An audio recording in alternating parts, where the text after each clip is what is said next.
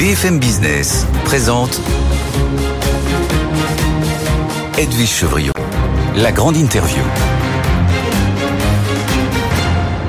Notre invité, c'est euh, Didier Renders, qui est commissaire européen en charge de la justice, mais aussi maintenant en charge de la concurrence, pendant que Margaret Vestager fait sa campagne pour prendre la présidence de la Banque européenne d'investissement. Didier Renders, bonsoir. Bonsoir. Merci d'être avec nous. Bonjour, j'ai envie de dire, il fait beau. Vous nous accueillez dans les tout nouveaux locaux de la Commission européenne. Il y a encore plein de cartons dehors. Beaucoup de questions à vous poser avec Thomas Asportas euh, sur euh, la concurrence peut-être un peu plus. Justement, hier, on a appris euh, que la Commission européenne avait lancé une enquête sur les voitures électriques, comme quoi vous avez la preuve de subventions qui auraient été données euh, par le gouvernement chinois, par les Chinois en tous les cas, aux voitures électriques. Est-ce que ça veut dire que c'est un peu la fin de la naïveté, la Commission européenne? Prise de conscience C'est la volonté de faire respecter les règles. Et ça avait été annoncé par la présidente de la, Commission, Ursula von der Leyen, dans son discours sur l'état de l'Union à Strasbourg à la mi-septembre, en disant on doit pouvoir vérifier que des véhicules qui arrivent sur le, le continent européen, parce que c'est le cas des véhicules chinois, arrivent dans des conditions de concurrence correctes. Alors ça dépend plus du commerce évidemment que de la concurrence proprement dite euh, dont, dont j'ai la charge, mais ça veut dire qu'on mène une enquête pour vérifier que des aides d'État, on connaît le système chinois, ne viennent pas fausser complètement le jeu de la relation commerciale. Euh, je vous dirais un peu comme nous avons réagi lorsque du côté américain, il y a eu cette idée de donner une prime à l'acquisition de véhicules électriques notamment, à condition qu'ils soient produits aux États-Unis. On dit, attendez, il y a des règles de l'Organisation mondiale du commerce. Euh, une aide directe à l'acquisition d'un véhicule, elle doit valoir pour tous les véhicules, aussi quand ils sont produits en Europe. Ici, c'est encore un autre débat, c'est de vérifier qu'il n'y ait pas un soutien tel massif qu'on se trouve dans une distorsion totale de concurrence.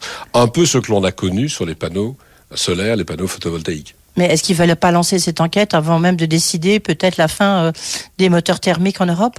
Non, parce que je crois qu'on a donné un signal très clair pour l'industrie européenne et qui a d'ailleurs bougé depuis euh, de développer les technologies qui vont aussi vers l'électrique. Et nous avons nous-mêmes d'ailleurs choisi d'orienter maintenant une vraie politique industrielle européenne, je pense aux aides d'État, où nous facilitons l'investissement dans la production, par exemple, de batteries euh, pour les véhicules électriques sur le territoire européen, comme on facilite la, la construction d'industries fabriquant des microprocesseurs indispensable aussi à l'industrie automobile. Donc ça va de pair. Mais on ne doit pas simplement se dire on va essayer d'être compétitif sans se demander si d'autres ne faussent pas les règles. La Commission dit qu'elle a déjà des débuts de preuves, des premières preuves concluantes. Quelles peuvent être concrètement les, les mesures de rétorsion euh, à l'égard des constructeurs chinois? Bah D'abord, c'est l'accès même sur le marché, parce qu'à un moment donné, ce sont les règles de, de l'Organisation mondiale du commerce qui sont là. C'est donc bien en matière de commerce que l'on regarde la situation. On, on pourra aller jusque-là bloquer l'importation, le, le, les, les exportations pas, de véhicules chinois en Europe. ne sont pas pour l'instant sur la table de la Commission. On va voir jusqu'où on va pouvoir collecter des éléments de preuve. Mais c'est vrai qu'il y a des indices qui ont déclenché la procédure. C'est toujours sur base d'indices. On sort et, et qui montre le niveau de subvention est de combien bah, Qui montre surtout qu'on arrive à, à, des prix dont on ne comprend pas très bien comment ils peuvent être composés en fonction de l'évolution des salaires et la fonction de l'évolution des prix des matières premières euh, qui sont utilisés aussi en, en Chine. Vous savez, il y a beaucoup d'investisseurs européens en Chine. Donc on a quand même une assez bonne idée du marché, y compris dans le secteur automobile. Il y a de grands groupes automobiles européens qui sont présents en Chine. Donc on peut comparer un peu les situations. Il y a aussi la, la taxe carbone hein, qui est rentrée en vigueur. Enfin, c'est un essai à blanc un petit peu de, depuis le 1er octobre. Euh, vous, vous ne redoutez pas des rétorsions de la part des Chinois? Il y a toujours un risque de rétorsion si on ne vient pas avec un dossier solide. Et donc c'est pour cela que la présidente de la Commission avait clairement annoncé cette enquête.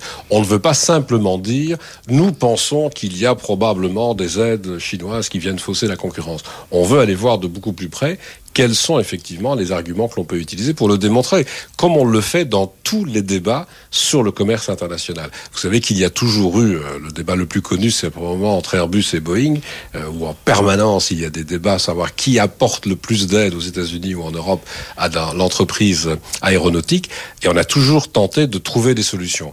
Ici, c'est ce que nous allons tenter aussi avec la Chine. Est-ce que vous faites là avec les voitures électriques Vous parlez des panneaux solaires. Est-ce que vous pourriez ouvrir des enquêtes sur, est-ce que vous avez des suspicions sur d'autres filières? Il y aura probablement des, des, éléments aussi sur des composants, beaucoup plus que sur des filières complètes. Si vous prenez le, le volet euh, des, des, véhicules électriques, il est clair que dans le véhicule électrique, la batterie est un élément particulièrement déterminant. Donc on peut se poser des questions de savoir si ce n'est pas particulièrement ce secteur-là qui est concerné. Mais c'est un des éléments de la filière.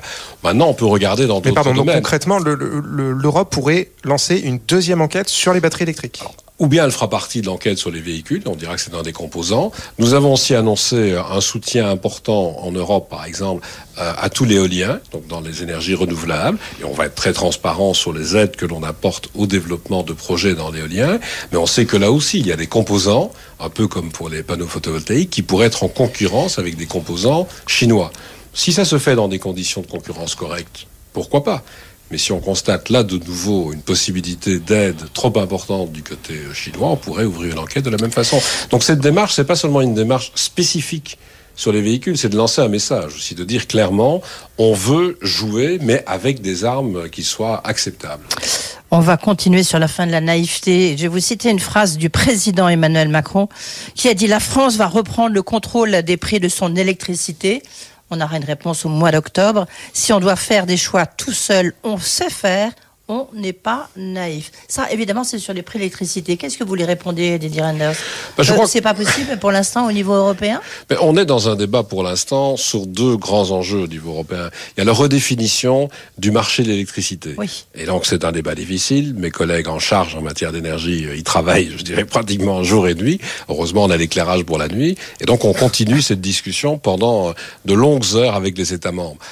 À côté de cela, nous sommes prêts à regarder quels sont les soutiens qui peuvent être apportés alors euh, aux bénéficiaires ultimes, c'est-à-dire aux consommateurs, particuliers ou entreprises. Très concrètement, en France, il y a ce qu'on appelle dans d'autres pays une rente nucléaire. Il y a une capacité, évidemment. C'est un choix qu'a fait la France. Non, non mais donc, bien sûr, mais donc la France a donc la capacité, et on doit voir dans quelles conditions, de dire, ben, finalement, l'énergie nucléaire me coûte moins cher je peux décider de fixer un prix et de prendre le supplément pour aider les consommateurs. Que ce soit, et donc quand vous parlez d'un prix maximum, c'est de ça qu'il s'agit, c'est d'essayer de se dire, moi je produis à un prix inférieur au prix du marché global, donc je peux prendre une marge et l'utiliser pour aider des consommateurs, que ce soit des particuliers ou des entreprises.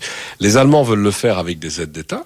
Mmh. Direct Direct. Des subventions Des subventions. Donc nous allons devoir, en parallèle avec la redéfinition du marché, vérifier ce qui est possible, de quelle manière on peut intervenir dans les États membres pour aider, en fixant, vous, vous appelez ça un prix maximum, en tout cas en fixant une aide à apporter pour que les prix ne soient pas trop élevés pour les consommateurs. J'espère simplement, vous avez vu que les prix sont à la baisse, on n'est pas encore à la mmh. situation antérieure à la crise. Ils restent très volatiles. Oui, mais ils sont fortement à la baisse. Donc j'espère simplement qu'avec la redéfinition du marché sur laquelle on travaille, on pourra, au-delà de l'hiver, au-delà du premier trimestre de l'année prochaine, avoir vraiment une stabilisation des prix. Mais on n'en est pas sûr, donc on travaille effectivement sur euh, ces démarches d'utilisation d'une partie des rentes liées pour certains au nucléaire, pour d'autres parfois au renouvelable, pour aider euh, la consommation à des prix Cette idée-là qui a émergé avec la crise, elle pourrait être pérennisée, ce mécanisme-là en fait de captation des rentes ça pourrait devenir euh, une règle pérenne en Europe. Ça peut être une règle pérenne si on trouve effectivement une mécanique qui permet de le faire sur plusieurs types de systèmes. Parce que fondamentalement, certains peuvent le faire assez rapidement parce que la rente existe déjà. Prenez l'exemple du nucléaire français. D'autres se disent, nous allons avoir cette capacité assez vite grâce aux renouvelables, qui se développent très rapidement, mais qui n'est peut-être pas encore tout à fait là. Et donc se pose aussi la question de la période intermédiaire. Par exemple, est-ce que des aides d'État sont possibles pendant la période intermédiaire? Le, c'est c'est une question de prix d'électricité, d'énergie, mais c'est aussi une question de concurrence, parce que la clé derrière, dans ce match de plus en plus tendu entre la France et l'Allemagne, c'est une question de compétitivité industrielle. On sait que l'Allemagne est dans une position un peu difficile, du moins son industrie, et c'est pour ça qu'ils ne veulent pas entendre parler du nucléaire, qui est un avantage compétitif très important pour l'industrie française. Donc euh, là, on est un peu dans, dans une impasse. Qu'est-ce qu'il faut privilégier? Vous êtes dans une impasse, pardon. on doit d'abord aussi faire comprendre que, bien sûr, il y a des différences entre les États membres, mais ce que vous évoquez en matière de prix de l'énergie, c'est surtout une différence avec des concurrents à l'international. Parce que quand on regarde la situation américaine, Nous avons des prix à la baisse en Europe. Ils sont entre 30 et 60 dollars, donc évidemment, c'est beaucoup moins cher que chez nous. Voilà. Donc la première chose à faire comprendre, c'est que on a tout intérêt en Europe à essayer de faire pression sur les prix de l'énergie à travers différents mécanismes, dont ces mécanismes de soutien, pour être compétitif non pas en France par rapport à l'Allemagne ou en Allemagne par rapport à la France, mais d'abord en Europe par rapport à des compétiteurs, notamment aux États-Unis.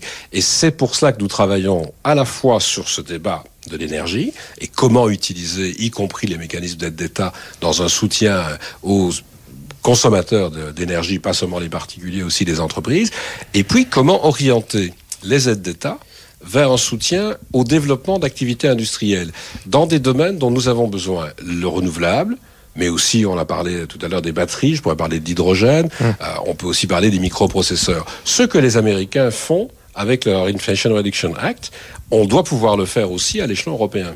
Vous avez commencé à le faire. Il y a eu des textes hein, qui ont été présentés ces, derniers mois. La France dit qu'il faut aller plus loin, être beaucoup plus ambitieux sur notre politique industrielle. Est-ce que la Commission, d'ici aux prochaines élections, va proposer d'autres mesures? Alors nous le faisons déjà. C'est-à-dire qu'il y a deux types de. Oui, mais voilà, la France dit c'est une première vague. Il faut. C'est oui, pas une première vague. Mais je peux vous donner l'exemple. Il y a déjà eu six projets d'intérêt commun. Donc c'est plutôt recherche-développement dans les secteurs que j'évoquais, batterie, hydrogène, par exemple. Et là, on a 26 milliards d'aides accordées par les États pour 50 milliards d'investissements privés. Donc on est à 75 milliards d'investissements. On est sur 20, 20, 20 États membres et 179 entreprises. Donc c'est un volume quand même déjà important. Mais au-delà de cela, ce que les Américains font dans un État fédéral à l'échelon de Washington, nous, nous sommes dans une union, donc nous ne le faisons pas à travers le budget de l'union, parce que le budget de l'union n'existe pas pour faire ça, mais on le fait à travers les aides d'État. Et vous avez déjà constaté que des entreprises sont en train d'être développées. Mais c'est beaucoup trop long, vous voyez bien que le temps est de plus en plus court. Le, temps lent, c'est le temps de Le temps lent, c'est le temps de la Commission. Mais il faut non, c'est pas le temps de la Commission, c'est le temps aussi de l'industrie. Excusez-moi, mais quand on autorise un projet d'aide d'État pour développer une industrie de fabrication de batteries électriques, ou euh, d'hydrogène ou de microprocesseurs, il faut aussi le temps que l'industriel le mette en place. J'ai vu euh, euh, récemment le, le patron d'Intel, une grande entreprise américaine. Ils ont un portefeuille de 100 milliards d'investissements mm. en Europe. Mais la première remarque qu'ils me font, c'est pas le temps de la commission. Ils doivent d'abord vérifier comment choisir les endroits, développer leurs projets industriels et puis venir nous trouver. Donc il faut quand même un minimum de temps dans les États pour le faire. Et pour répondre à votre question sur a-t-on la capacité de, de, le faire Oui, mais cette capacité, elle est beaucoup plus au niveau des États. Donc ce que l'Union européenne doit faire, c'est permettre que des aides par les États viennent supporter ce genre d'industrie. Mais on doit aussi être attentif, vous parlez de la France et de l'Allemagne, au fait qu'il y a des régions plus défavorisées en Europe, Bien sûr. dans des pays qui n'ont pas nécessairement cette capacité de soutien, où on doit probablement faciliter encore un peu plus l'arrivée d'investissements. C'était l'idée du fonds de souveraineté de votre bien entendu, sur la bande der et poussé par la France aussi. Sauf que ça, on n'en entend plus parler. C'était déjà l'idée des plans de relance, donc je remercie déjà les États membres d'avoir accepté de mettre 800 milliards d'euros en commun pour la relance dans tous les États membres on devra revenir euh, à des idées de capacité budgétaire à l'échelon européen. Manifestement, les esprits ne sont pas mûrs pour le moment. Nous, ce que nous faisons, c'est mobiliser ce qui existe. En matière de recherche, c'est le cas, à travers des projets comme Horizon, par exemple. On peut mobiliser de l'argent européen. Mais pour le reste, c'est essentiellement les autorisations d'aide d'État qui sont à la manœuvre. Et ces autorisations, elles visent des aides par les grands États dans des très grands projets, mais aussi à favoriser les régions plus mais, défavorisées. Mais justement, est-ce que l'IRA américain n'a pas, ne, ne, ne, doit pas vous inciter, enfin nous inciter, hein, parce qu'après tout nous sommes tous européens, à changer de logiciel? Donc peut-être avoir un budget européen pour que justement ça puisse aller beaucoup plus vite. Oui, mais si vous arrivez à convaincre euh, les États membres, de vous me demandez la recette. Euh, non, mais qu'il y ait un budget européen capable oui. de faire ce que nos, nos, collègues américains font à l'échelon de Washington, pourquoi pas? J'étais déjà très heureux que pour la première fois, peut-être grâce au Covid, on ait pu mettre 800 milliards d'euros en commun pour les plans de relance, avec vraiment un soutien déjà dans pas mal de domaines. Aujourd'hui, nous n'avons pas une nouvelle capacité d'agir de la sorte, donc on le fait avant tout avec ce que j'appelle une politique industrielle qui est fondée sur une orientation des aides d'État. On a besoin de microprocesseurs, on a besoin d'un certain nombre d'investissements majeurs pour reprendre la maîtrise de chaînes de valeur. On l'a vu avec le Covid, on l'a vu avec la, la, guerre en Ukraine. On Il a... faut aider. Pardon, il nous reste que 4 minutes et on a encore beaucoup de questions, Thomas. Oui, des questions de concurrence à vous poser. Juste une dernière petite question quand même sur le, le marché de l'énergie. Et après, évidemment, on va revenir sur les dossiers chauds sur votre bureau de, de commissaire à la, à la, concurrence. Sur la réforme du marché de l'électricité, vous pensez toujours pouvoir obtenir un accord d'ici à la fin de l'année?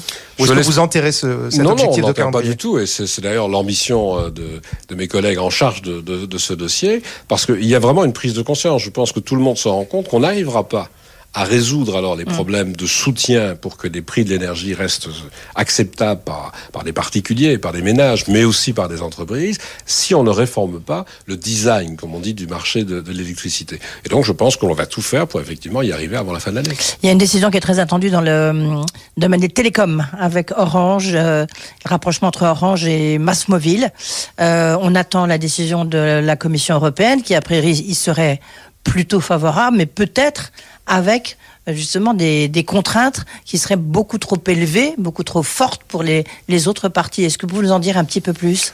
Bah, On est en train de regarder ce dossier comme on en regarde de d'autres sur des. Oui, mais c'est des- important Non, parce non, que le dossier des- des télécoms, la concentration des télécoms en, en Europe. C'est- C'est clair, mais sur des fusions comme sur des acquisitions, ce que l'on regarde évidemment, c'est quelle est la plus-value de ces opérations pour le marché concerné, ici le marché des télécoms en Espagne et donc en, en Europe plus largement, avec de nouveaux développements technologiques, mais quels sont aussi les risques de voir la concurrence mise en péril? Parce qu'il se fait, c'est nouveau dans la commission, je suis aussi en charge depuis le début de mon mandat de la politique des consommateurs. Et donc, comme dans certaines agences, c'est le cas aux États-Unis, c'est le cas en Italie, par exemple, euh, certains sont compétents pour les consommateurs et la concurrence. C'est mon cas aujourd'hui.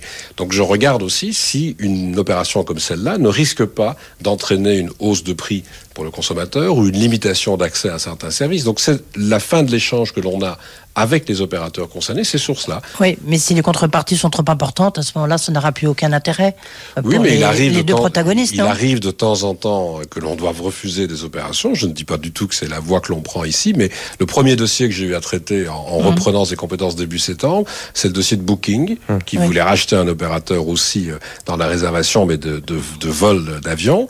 Et nous avons dit non, cette fusion n'est pas possible, cette acquisition n'est pas possible, simplement parce que ça donne une position dominante beaucoup trop forte à Booking. Et donc ça fait partie des discussions. Et décision quand sur Massoïl Elle est très attendue, Voilà. cette décision, vous le savez. Euh, J'espère que l'on va pouvoir effectivement avancer dans les prochaines semaines, mais c'est une décision qui fait l'objet de cette- ce type de discussion. Quel est l'avantage pour le développement de nouvelles technologies de marché d'une fusion comme celle-là, mais quels sont les risques donc un pour les verdict à l'automne. consommateurs J'espère que nous aurons un verdict, effectivement. Et sur l'autre dossier chaud qui est celui de Lagardère, Lagardère euh, Vivendi, avec cette, euh, ce Ouais. dossier euh, ouvert de prise de contrôle euh, anticipé.